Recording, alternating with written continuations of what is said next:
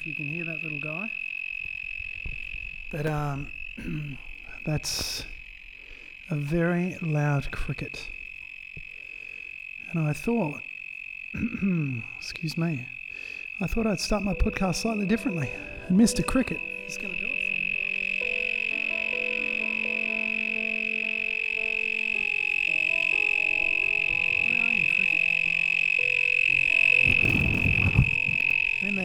for Anyway, he's damn loud. ah, still got the sniffles. It might be, might be because of what I've been doing today, which is um, I've been down working in the shed. I'm just polishing off a particularly tasty mandarin before the boys come home. Um, so I was thinking about um, UGC after the last podcast, and um, someone uh, replied. I can't remember where. Someone mentioned to me that it was pretty hard, and they sort of felt, you know, like it was too hard for them to do to to work out whether they could use stuff or work out when to do it or where to go looking. And I thought, you know what? It's easy to say it's too hard and to not do it. And so I challenged myself. Um, I wanted to get a, shed, a wall built in my shed um, to, well, for two reasons: to stop all the dust coming into the storage part of the shed um, from my woodworking stuff, and to stop the boys wandering into the shed and nick off, Mozzie, far out, and to stop the boys. Sorry, there's some massive mozzies around trying to get on the podcast, um, and to stop the boys from going into the shed um, where the the machinery with sharp spinny bits is, because that cuts hands off, and it's not fun to cut to have your tool shed cut your kid's hand off. I've never experienced it. I never want to. Anyway, I thought got to get a shed. I got to get a wall, like a just a stud wall, divider wall in the middle of the shed. And I thought, you know what? It's too hard. It's going to take me all weekend. That time is better spent doing something else. Because it's too hard, it's going to take so long. Oh, I shouldn't do it. I should. So I did it. I ordered the material I thought I'd use. I got on YouTube. I looked at a few stud walls. Mitre 10 had one. Bunnings had one.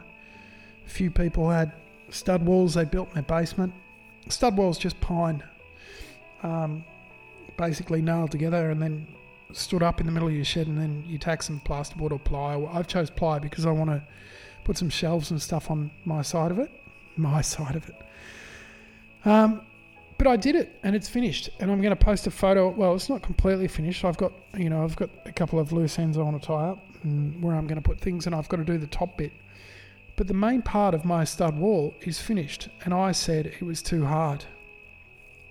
So I just thought I'd. I've got a couple other things to go over in this podcast, but before the boys come back and before I shut the shed, I just wanted to whip out. I'm recording on my iPhone. I've got a little um, Rode uh, iXY, it's called. It's a little stereo microphone. I'm not sure how it'll turn out, but we shall see.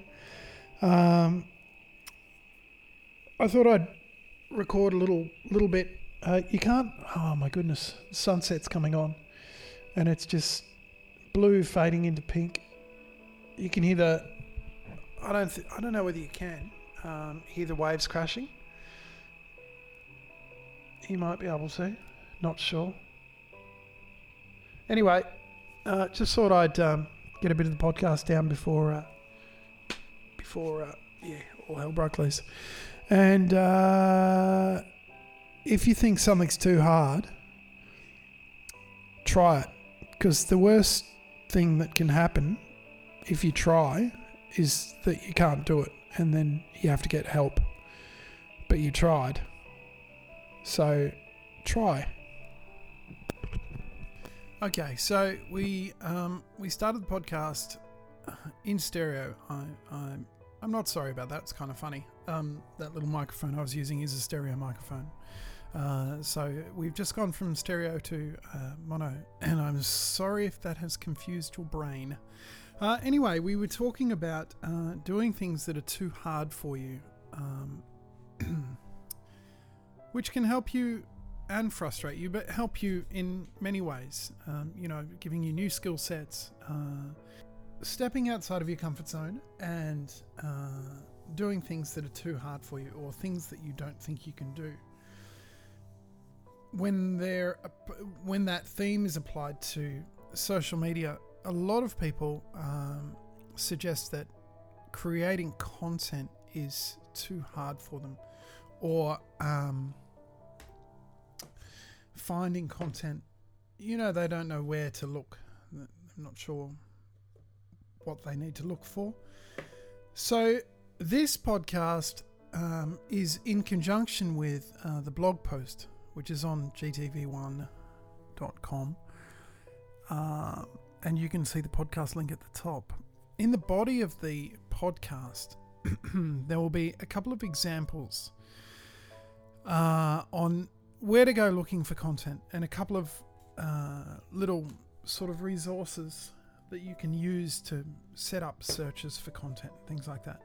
You still have to go through the content. You know, it's not as easy as setting up a search and it going off and finding you a bunch of content and you just auto schedule it to post, which is what a, a few people uh, do, and it, that's a terrible idea.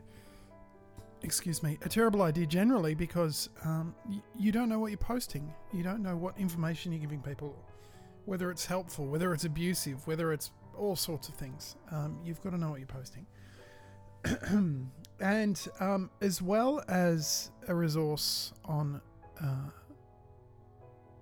tips of what to post, or rather, how to find what to post. Um, we're also going to look at creating your own content, um, and I'll give a few examples of that as well. But creating your own content, um, for example, my main client is a camera band. When I say main, they take up most of my time. A camera bag manufacturer, and uh, because I have photography as a background, uh, not so much professional photography anymore, though I still do uh, a couple of shoots here and there. Um, but because I have photography as a background, it it's kind of easy. You know, I can I can do shots of packing bags and unpacking bags, and photographers are generally very visual and generally post a lot of content online. Um, and there's a lot of bag posting and tagging and so on and so forth. Anyway, uh, in the in the podcast, gtv1.com, hit podcast at the top. Uh, I I will also um, give you a bit of a a rough 101 on how to make your own content and a couple of ideas there as well. So um, from um, crickets to uh, content, I hope you get something out of this episode. Cheers.